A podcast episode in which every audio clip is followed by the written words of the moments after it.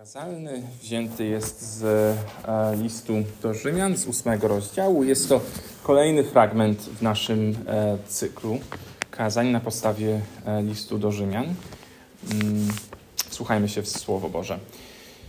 Liczę bowiem, że teraźniejszych cierpień nie można stawiać na równi z mającą nastąpić chwałą, która zostanie w nas objawiona. Stworzenie przecież z wytrwałością oczekuje objawienia synów Boga – gdyż zostało poddane marności nie z własnej woli, lecz przez tego, który je poddał w nadziei, że również ono będzie wyzwolone z niewoli rozkładu do wolności chwały dzieci Boga. Wiemy bowiem, że aż dotąd całe stworzenie wzdycha i rodzi w bólach. I nie tylko ono, lecz również my sami, którzy mamy pierwsze plony ducha, wzdychamy, oczekując usynowienia, odkupienia naszego ciała. W nadziei przecież zostaliśmy zbawieni. Nadzieja zaś, którą się widzi, nie jest już nadzieją. Bo jak można się spodziewać tego, co się widzi? Jeśli jednak spodziewamy się tego, czego nie widzimy, to z wytrwałością tego oczekujemy. Podobnie też Duch wspiera nas w naszej niemocy. Nie wiemy bowiem o co i jak należy się modlić, ale sam Duch wstawia się za nami w błaganiach, których nie można wyrazić słowami. A ten, który bada serca, wie, czym jest zamysł ducha, i niezgodnie z wolą Boga wstawia się on za świętymi. Wiemy zaś, że tym, którzy miłują Boga, wszystko służy ku dobremu, tym, którzy są powołani według Jego postanowienia. Tych bowiem, których poznał, przeznaczył, żeby się stali podobni do obrazu Jego Syna, aby był On pierworodnym między wielu braćmi. Tych zaś, których przeznaczył, tych też powołał, a których powołał, tych również usprawiedliwił, a których usprawiedliwił, tych także obdarzył chwałą. Oto Słowo Boże. Pochylmy nasze głowy do modlitwy. Panie Boże, dziękujemy Ci za Twoje nieomylne słowo, za to, że przemawiasz do nas um, z kart Pisma Świętego, za to, że możemy zwracać się do Niego, kiedy um, nie wiemy, jak mamy żyć, jak mamy się zachowywać. Dziękujemy Ci za to, że nas pouczasz za to, że jesteś Ojcem, który przemówił, a nie milczy. I prosimy Cię teraz, Panie, o to, żebyś uchronił nas od wszelkich możliwych błędów, e, które mogą e, być wypowiedziane w tym miejscu i prosimy, żebyś działał w naszych sercach poprzez swojego ducha i przez nasze badanie Twoich słów. Modlimy się o to w imieniu Jezusa. Amen. Usiądźcie, proszę.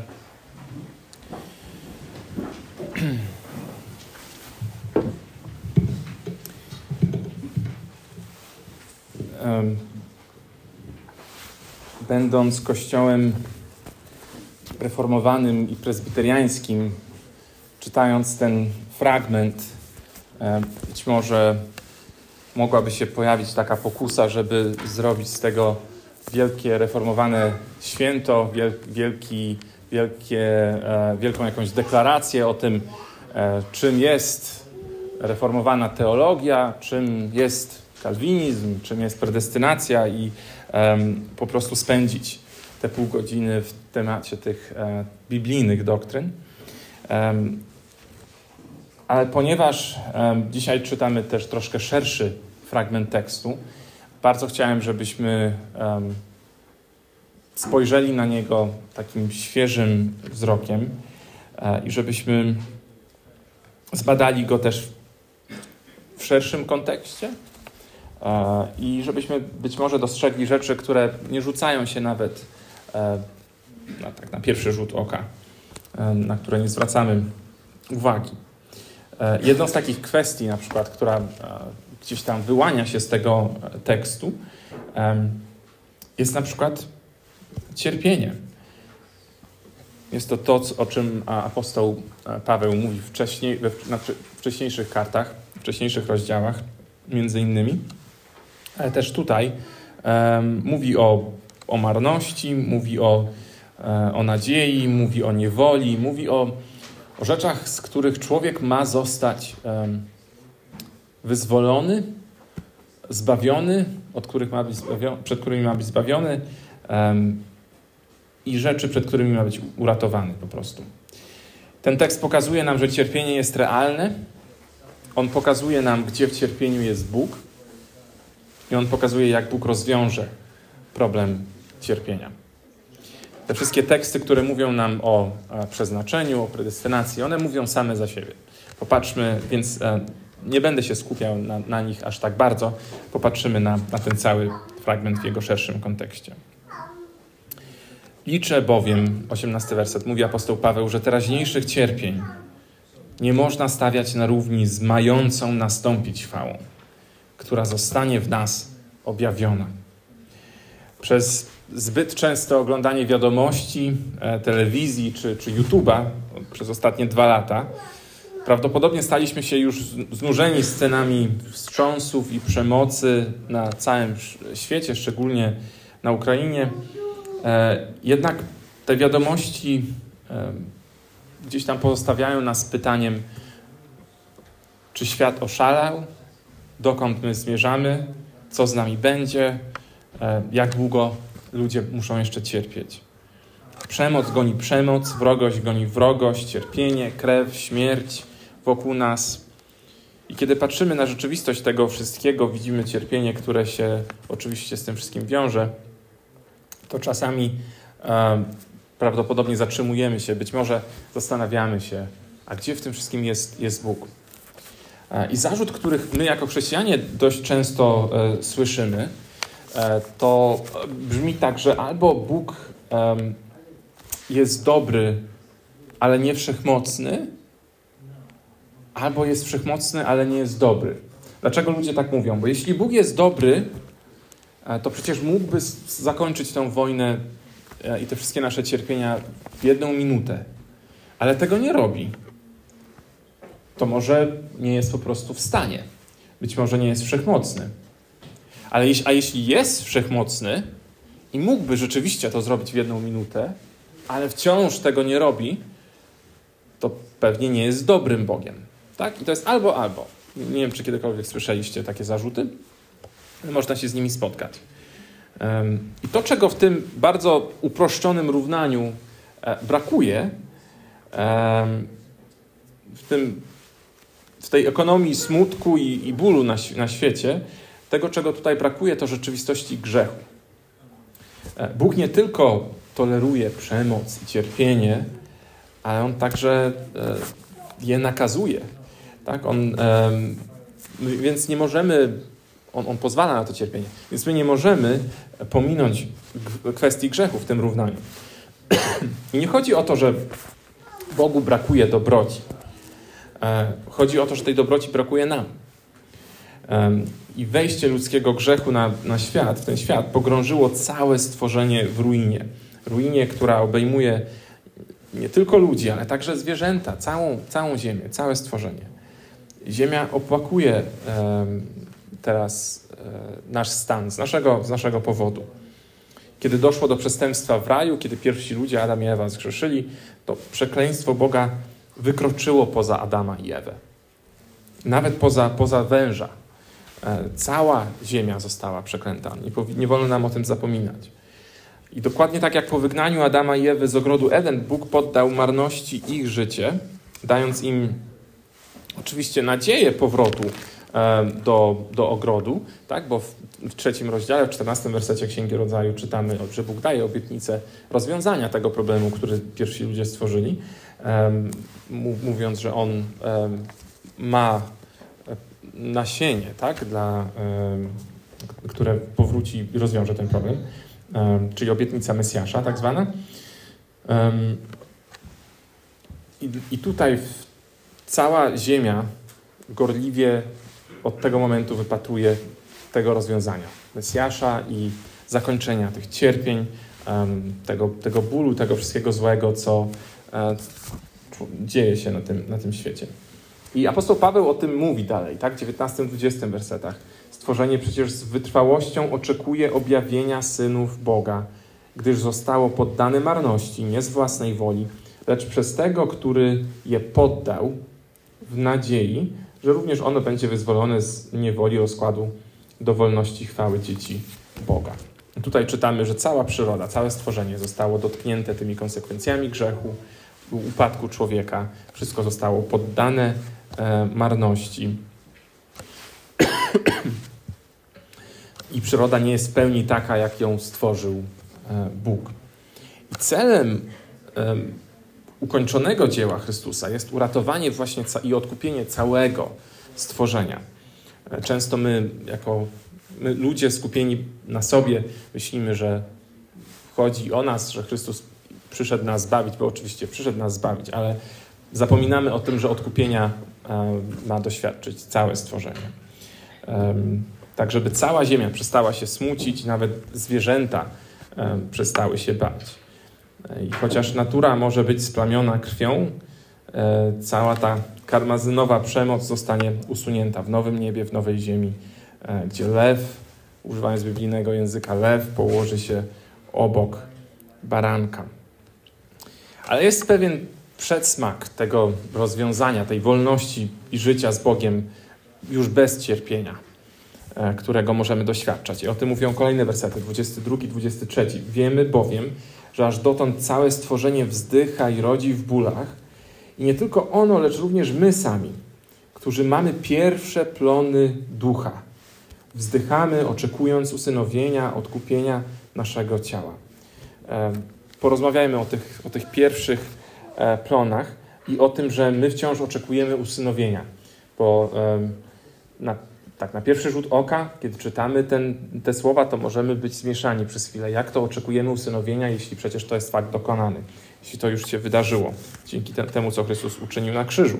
Jak to możliwe, że, że święty Paweł pisze w tym miejscu, że my wciąż tego wyczekujemy? A wcześniej, w 15 wersecie nawet, mówił przecież, że już, jest, że już jesteśmy usynowieni.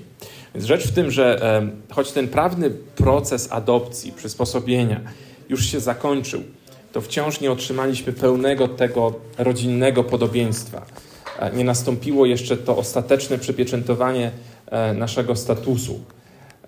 Jedynie w niektórych aspektach staliśmy się podobni do Chrystusa.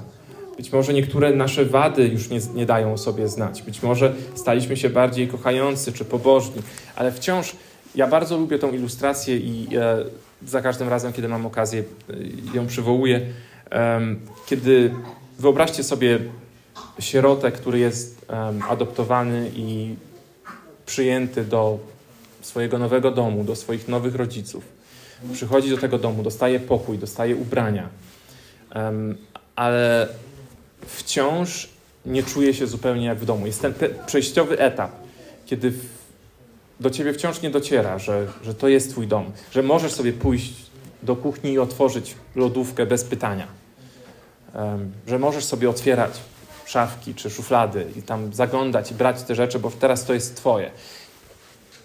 Jest to, jesteśmy na tym, na tym etapie, kiedy czujemy się nieswoje, chociaż ten prawnie już zostaliśmy przysposobieni, usynowieni. Więc są, dlatego apostoł Paweł mówi, że to są dopiero pierwsze plony. Taki, innymi słowy, taki przedsmak pełnej, całkowitej wolności od skutków grzechu, od skutków śmierci zarówno w ciele, jak i w duchu. Pierwsze e, plony tej wolności, która, którą pewnego dnia duch nas całkowicie w pełni obdarzy. I dojdzie do tego, kiedy otrzymamy to, czego nam aktualnie brakuje, czego z wytęsknieniem oczekujemy, tego usynowienia i odkupienia naszego ciała. W nadziei przecież zostaliśmy zbawieni, 24 werset. Nadzieja zaś którą się widzi, nie jest już nadzieją, bo jak można się spodziewać tego, co się widzi? W takich momentach przypomnijmy sobie, że ten ból wynikający zarówno z przynależności do rodziny Chrystusa, e, ten cały ból powiązany z frustracją i odrzucaniem, którego e, chrześcijanie często doświadczają w tym świecie, jak i z przemiany też jednocześnie na, na podobieństwo obrazu Bożego Syna, to jest niczym, te wszystkie rzeczy, trudności związane z byciem chrześcijaninem jest niczym w porównaniu z chwałą, która nas czeka, mówi apostoł Paweł. Wiemy, że jeszcze nie jesteśmy tym, kim pewnego dnia się staniemy, że jeszcze nie mamy tego wszystkiego, co kiedyś otrzymamy, ale są to, jest to już jakiś przedsmak. Jest to jakaś nadzieja. I święty Paweł tutaj używa terminu, używa tego słowa nadzieja i to w sposób e, zupełnie inny niż my go używamy. E, my używamy tego terminu, wyrażając nasze pragnienie na jakiś przyszły wynik, e, na rzecz, która obecnie jest jeszcze niepewna. Tak, mówimy, że mamy nadzieję, że coś się wydarzy, czyli nie mamy pewności, tylko chcemy, żeby tak było. Ale pojęcie nadziei w Nowym Testamencie wskazuje na, zwykle na sytuację, w której przyszłość już jest absolutnie pewna. Jest to wiara patrząca w przyszłość. Jest to wiara pewna i otrzymująca zapewnienie tego, co Bóg obiecuje nam na jutro. Taka kotwica dla naszych dusz. Dlatego apostoł Paweł mówi, że w nadziei przecież zostaliśmy zbawieni. Już teraz nie powinniśmy na to patrzeć jak na, na wiarę w coś, co być może się wydarzy, jakieś e, gruszki na, na, na wierzbie. Nie, my po prostu powinniśmy to traktować jako, e, jako fakt dokonany i e, możemy być tego pewni, pewni naszego zbawienia, pewni naszego usynowienia, chociaż aktualnie doświadczamy tylko tych, tego przedsmaku życia bez cierpienia, życia bez bólu, życia bez grzechu. I w tym wszystkim apostoł Paweł dalej prowadzi nas do, do, kolejnej myśli, że w tym, to wszystko jest możliwe e, dzięki pomocy ducha. Kiedy my cierpimy, kiedy my tkwimy w tym, e, w tym świecie, w tych okolicznościach tak mocno skażonych e, grzechem, du, Duch Święty pomaga nam przebrnąć przez te wszystkie trudności. Wersety 26-27. Podobnie też Duch wspiera nas w naszej niemocy. Nie wiemy bowiem o co i jak należy się modlić, ale sam Duch wstawia się za nami w błaganiach, których nie można wyrazić słowami. A ten, który bada serca, wie, czym jest zamysł Ducha i że zgodnie z wolą Boga wstawia się On za świętymi. Zdarza się, że nie wiemy o co i jak należy się modlić. Każdy chrześcijanin e, bardzo dobrze rozumie, o co chodzi apostołowi tutaj. Bywają chwile, kiedy chrześcijanin nawet pragnie się modlić, ale nie wie jak, nie wie co powiedzieć, nie wie jak zacząć. I to może być spowodowane e, jakimiś trudnymi przeży przeżyciami, na przykład stratą bliskiej osoby, czy jakimś zmaganiem z decyzjami mającymi wpływ na, na całe nasze życie, na naszą przyszłość. I gdy ludzkie słowa okażą się niewystarczające, to duch wtedy posługuje się własnym językiem. Sam duch stawia się za nami w niewysłowionych westchnieniach albo błaganiach, których nie można wyrazić słowami. Gdy nie mamy sił, żeby postępować tak, jak przystało na dzieci Boże, to z odwagą możemy wciąż przystępować do swojego Abby, do naszego Ojca. Duch wtedy przychodzi nam z pomocą. Gdy mamy wrażenie, że brakuje nam jakichś słów, żeby się modlić, to nawet niektórzy teolodzy mówią, że to wciąż nie znaczy, że się nie modlimy. Bo robi to zamiast nas Duch Święty. I niech nam się nie wydaje, że nie możemy się modlić, bo nie wiemy o co się modlić, o co powinniśmy się modlić. 27 werset mówi, że Ojciec bada serca. On słyszy te towarzyszące naszym słowom jęki i On wie, co jest nam drogie, co jest dla nas ważne. On zna motywację, która stoi za tymi prośbami, które do Niego przynosimy. I duch według woli Boga wstawia się za świętymi. My rozumiemy, że nasza społeczność z Bogiem Ojcem nie jest prostą komunikacją też jeden na jeden. Modląc się, pamiętajmy o tym, że to nie jest rozmowa jeden na jeden. Modlimy się w imieniu Jezusa, ponieważ jedna z najważniejszych ról, jakie Jezus pełni nawet teraz, to jest rola naszego arcykapłana w niebie, kiedy On wstawia się za nami każdego dnia. Nie ośmielamy się występować w naszych własnych szatach, w naszych własnych ubraniach, aby przedstawić te nasze prośby przed Królem, przed Ojcem. Ale przychodzimy przed ten tron łaski ubrani w sprawiedliwość Chrystusa właśnie i błagamy o Jego wstawiennictwo. Więc modląc się, powinniśmy też pamiętać o tym, że Jezus wstawia się za nami. Modlitwa jest tą czynnością trinitarną. Jest czymś więcej niż tylko modlitwą do Ojca przez Syna. E, ten tekst klarownie nam pokazuje, że mamy wielkiego pomocnika, Ducha Świętego, który pomaga nam e, w wyrażaniu naszych modlitw skierowanych do Chrystusa, do Ojca. Bóg proponuje rozwiązanie problemu cierpienia, problemu tej marności, w której tkwimy, w której żyjemy. I o tym czytamy trochę więcej od 28 wersetu. To jest końcówka naszego tekstu. Wiemy zaś, że tym, którzy miłują Boga, wszystko służy ku dobremu. Tym, którzy są powołani według Jego postanowienia. Jeden z najbardziej nadużywanych wersetów w chrześcijaństwie prawdopodobnie, szczególnie ta pierwsza połówka. E, werset 28 zawiera to zapewnienie, że którzy, ci, którzy miłują Boga, um, wszystko będzie im sprzyjać. I tak często można e, usłyszeć, że ten tekst jest używany. Jeśli miłujesz Boga, to wtedy będziesz takim supermanem. Wszystko, wszystko będzie możliwe. Um, ale zwróćmy uwagę, że tutaj to zapewnienie jest dane tym, którzy miłują Boga, a ci, którzy miłują Boga, są zidentyfikowani jako ci, którzy są powołani zgodnie z Jego celem. I niektórzy twierdzą, że ci, którzy są powołani, to odnosi się po prostu do tych, którzy pozytywnie zareagują na Boże wezwanie, na głoszenie Ewangelii. Ktoś będzie głosił im Ewangelię, oni pomyślą sobie, o, brzmi, brzmi dobrze, rzeczywiście być może sobie uwierzę w tego chrześcijańskiego Boga i e, pozytywnie reagują na to wezwanie. Jest to ciekawa teoria, ale nie, nie o tym mówi apostoł Paweł. On definiuje tych, którzy kochają Boga, jako tych, którzy są powołani zgodnie z Bożym zamysłem. To jest co, coś więcej niż po prostu ktoś, kto decyduje się na przychodzenie do kościoła, na, na utożsamianie się jako, jako chrześcijanin. Bóg jest Panem Bogiem, który, tym samym Panem Bogiem, który mówił do Faraona w Księdze Wyjścia, wypuść mój lud.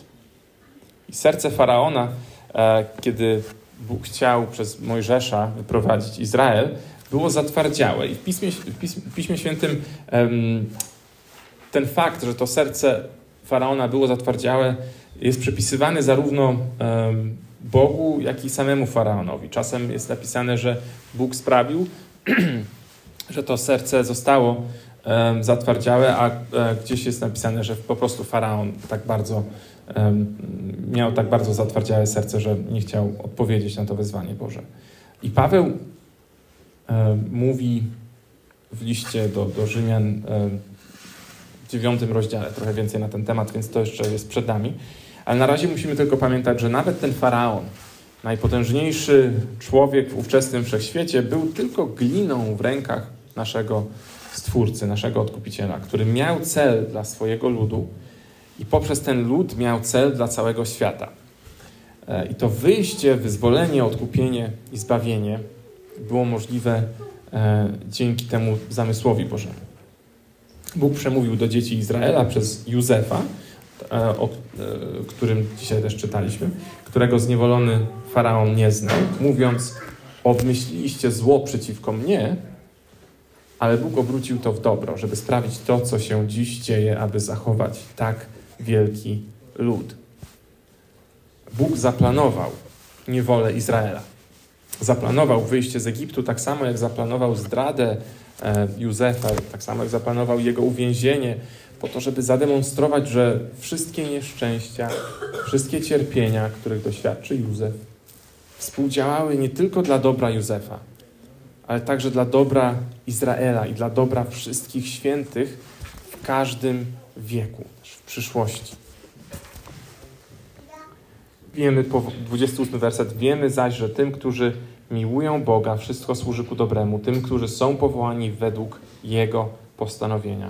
Tych bowiem, których poznał, przeznaczył, żeby stali się podobni do obrazu Jego Syna, aby był On pierworodnym między wielu braćmi. Kluczowe jest czytanie tych e, wersetów w kontekście, e, oczywiście z poprzednimi wersetami, często wersety 29-30 są brane e, i czytane bez wersetu 28, więc bardzo ważne jest to, żeby jednak pamiętać o tym takim szerszym, bardziej obszernym czytaniu. I bardzo ważne jest to, żeby ten 28 werset nie traktować jako nauki o tym, że chrześcijanie otrzymują od Boga więcej dobra otrzymują od Boga jakieś bardziej sprzyjające okoliczności niż niechrześcijanie. Apostoł Paweł e, zupełnie o tym nie mówi. nie obiecuje chrześcijanom łatwiejszego, wygodniejszego e, życia, większej jakiejś takiej procentowej przewagi e, przyjemnego nad nieprzyjemnym, niż, niż to jest u niewierzących. Wszystko współdziała, żeby, żeby co? Przeczytajmy 29 werset raz jeszcze. Tych bowiem, których poznał, przeznaczył, żeby, żeby stali się podobni do obrazu Jego Syna, aby był On pierworodnym między wielu braćmi. Więc wszystko współdziała, abyśmy stali się podobni do obrazu Jego Syna.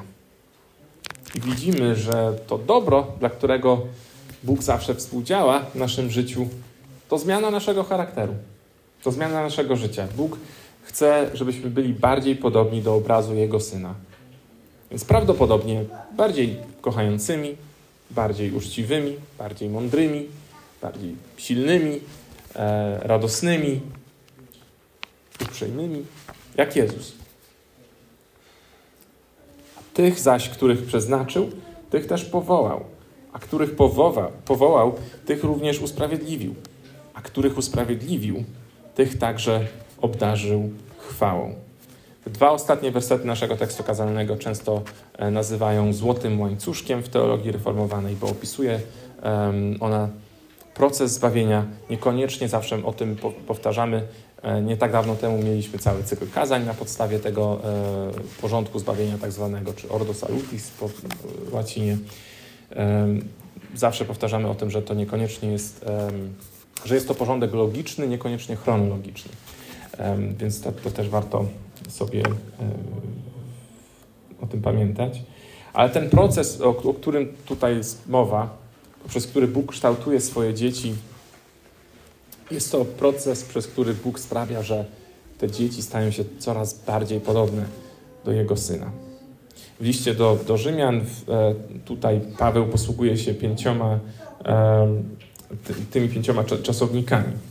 E, I używa ich w tym, w, tych, w tym tekście w formie czynnej, opisując to, co, to, co Bóg już uczynił. I każdy z tych czasowników, to jest też bardzo ważne, każdy z tych czasowników dotyczy tej samej grupy ludzi. Więc tutaj nie, nie, nie wolno nam też o tym zapomnieć. Ten werset nie brzmi, że część z tych, których przeznaczył, powołał, a część z tych, których powołał, usprawiedliwił i tak dalej. Bóg przeznacza, powołuje, usprawiedliwia, uwielbia tą samą grupę ludzi, którą poznał. I nie jest to zaledwie jakaś część grupy, nie jest to jakaś większość, to jest ta cała grupa. Poznał, przeznaczył, powołał, usprawiedliwił i uwielbił. Dosłownie chwilkę na, na zakończenie chciałbym spędzić na, nad każdym z tych um, czasowników poznał. Bóg poznał. W Biblii słowo znać jest często związane z miłością. To, że Bóg kogoś zna, wskazuje na to, że Bóg czyni tą osobę obiektem swojej e, miłości w bardzo taki osobisty sposób. Na przykład, kiedy Jezus mówi komuś, że nigdy Cię nie znałem, Mateusza 7 na przykład można znaleźć takie słowa, nigdy Cię nie znałem, to Jezus nie ma na myśli tego, że nie wie, kim ten człowiek jest ale raczej to, że nie ma między nim a tą osobą żadnej relacji. E, kiedy czytamy o tym, że Bóg przeznaczył, to Bóg kierowany miłością ku nam określił nasze miejsce docelowe. Mamy przybywać z Nim w chwale, przemienieni na podobieństwo, na obraz Chrystusa. Bóg powołał, więc powołani należą do tej samej grupy, co usprawiedliwieni, co uwielbieni. Więc każdy, kogo Bóg powołał, musi ostatecznie zostać usprawiedliwiony, musi zostać uwielbiony. I to jest wewnętrzne oświecenie, za pomocą którego Bóg otwiera nasze oczy na prawdę. I usprawiedliwienie. Ostatni werset dzisiejszego tekstu mówi o tym, że nikt nie dostępuje usprawiedliwienia, jeżeli nie został. Teraz patrzymy na poprzednie czasowniki, jeżeli nie został poznany, powołany i tak dalej uwielbił. Święty Paweł tutaj pisze o uwielbieniu przyszłym, ale pisze o tym tak, jakby to już się wydarzyło w czasie przeszłym. Tym samym dając do zrozumienia, że uwielbienie jest równie pewne jak każde pozostałe ogniwo tego łańcuszka, tych czasowników i czynności. Więc jak my powinniśmy patrzeć na to z perspektywy naszego życia? Kiedy wciąż żyjemy w trudnych czasach, kiedy wciąż cierpimy, kiedy wciąż dzieją się złe rzeczy wokół nas, często nie widać końca. Um, ale czytamy o tym, że to, co nas czeka, jest już faktem dokonanym. Możemy troszkę podglądać to w naszym życiu. Czasem Bóg pokazuje tego trochę więcej, czasem doświadczamy tego trochę mniej. Łatwo o tym zapominamy. Czekają nas rzeczy, które są o wiele piękniejsze niż to, w czym my tkwimy. Nie można stawiać tego na równi z mającą nastąpić chwałą, mówi ten osiemnasty werset, pierwszy werset dzisiejszego tekstu. Nie wolno nam porównywać marności, w której żyjemy, na tym świecie, który jest dotknięty grzechem, z tym, co jest e, przed nami. Jak, jak o tym pamiętać? Jak, jak z tym wszystkim żyć? Przyglądając się tym wszystkim poszczególnym ogniwom te, tego łańcucha z ostatnich dwóch wersetów, um, dowiadujemy się, że Bóg umiłował nas i przeznaczył do usprawiedliwienia jeszcze zanim ten świat powstał. Jeśli to nie daje nam nadziei i radości, to nie wiem, co, co może nam pomóc. Spoglądając na te kolejne ogniwa, my zaczynamy rozumieć, że w wieczności będziemy poznawać wspaniałą chwałę Bożej obecności. Jeżeli miłujemy Boga, zostajemy e, powołani. Jeśli jesteśmy ludem powołanym, to i przedtem umiłowanym, przeznaczonym, usprawiedliwionym, oczekującym na, na uwielbienie. Tragedie zaprzątają i będą zaprzątać jeszcze nasze umysły każdego dnia. Ale dzisiejszy tekst uczy nas, że ostatecznie um, dla chrześcijanina nawet najgorsze rzeczy nie są tragedią. Tragedia teraz jest błogosławieństwem później, z perspektywy czasu. I w każdej tragedii, której doświadczamy, Bóg pracuje z nami, formując nas i kształtując nas dla naszego wiecznego błogosławieństwa i chwały, która nadejdzie. I to, co jest tragiczne, jest tymczasowe. To nie jest trwałe. To jest coś, co um, minie i to szybciej niż myślimy. Czytaliśmy dzisiaj bardzo skrócony fragment o, o Józefie, który został sprzedany przez swoich braci, który um, został fałszywie e, oskarżany, który doświadczył naprawdę wielu nieprzyjemnych sytuacji w swoim życiu. Ale czytaliśmy w e, tym pierwszym czytaniu dzisiejszym o tym, że Bóg obraca, bierze te rzeczy trudne, bierze te tragedie. To nie są piękne rzeczy, to nie są rzeczy, w których ktokolwiek z nas chciałby się znaleźć, ale Bóg bierze to i obraca e, to w jakieś błogosławieństwo. Oczywiście przykład Józefa jest kolejną ilustracją, ale największym przykładem e, tragedii obróconej w, w łaskę, tragedii obróconej w błogosławieństwo jest oczywiście krzyż Golgoty. I w trakcie e, tego Wielkiego Postu mam nadzieję, że będziemy o tym pamiętać, powracać do, do tej myśli do największego przykładu miłości i tragedii, która została zmieniona w błogosławieństwo. Kiedy Chrystus wziął na siebie grzechy i śmierć. E, grzechy, które były nasze, śmierć, która była naszym losem. Po to, żebyśmy my mogli doświadczyć tego, na co nie zasłużyliśmy. I na taką po to, żeby potem wprowadzić nas do domu swojego Ojca, gdzie będziemy cieszyć się tą chwałą, której nie wolno porównywać, jak, jak, jak mówi apostoł Paweł, z tym, czego doświadczamy na tym świecie. Na taką przyszłość, na takie odnowienie, taką radość możemy z wytęsknieniem czekać. Właśnie tego wyczekuje całe stworzenie, e, ponieważ warto jest, jest czekać, nawet jeżeli to jest trudne. Warto czekać na swojego Ojca i na naszego Zbawiciela, który powróci. Więc w ten sposób święty Paweł odpowiada na to pytanie, na pytanie o to, czy czekająca nas kiedyś chwała warta jest znoszenia chwilowych cierpień. Ja mówiłem bardzo długo, ponad pół godziny, a krótka odpowiedź od apostoła Pawła to tak, warto, warto czekać. Pochylmy nasze głowy do modlitwy.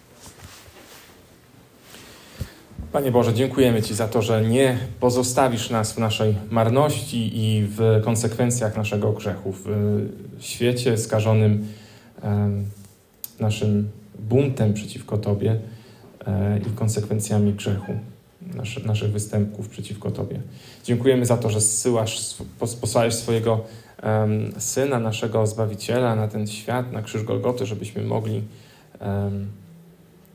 patrząc na Niego, ufając Jemu kwestii naszego zbawienia, wierzyć, że e, dostąpimy tej chwały i tego, tych pięknych rzeczy, które Ty dla nas e, przygotowałeś w przyszłości.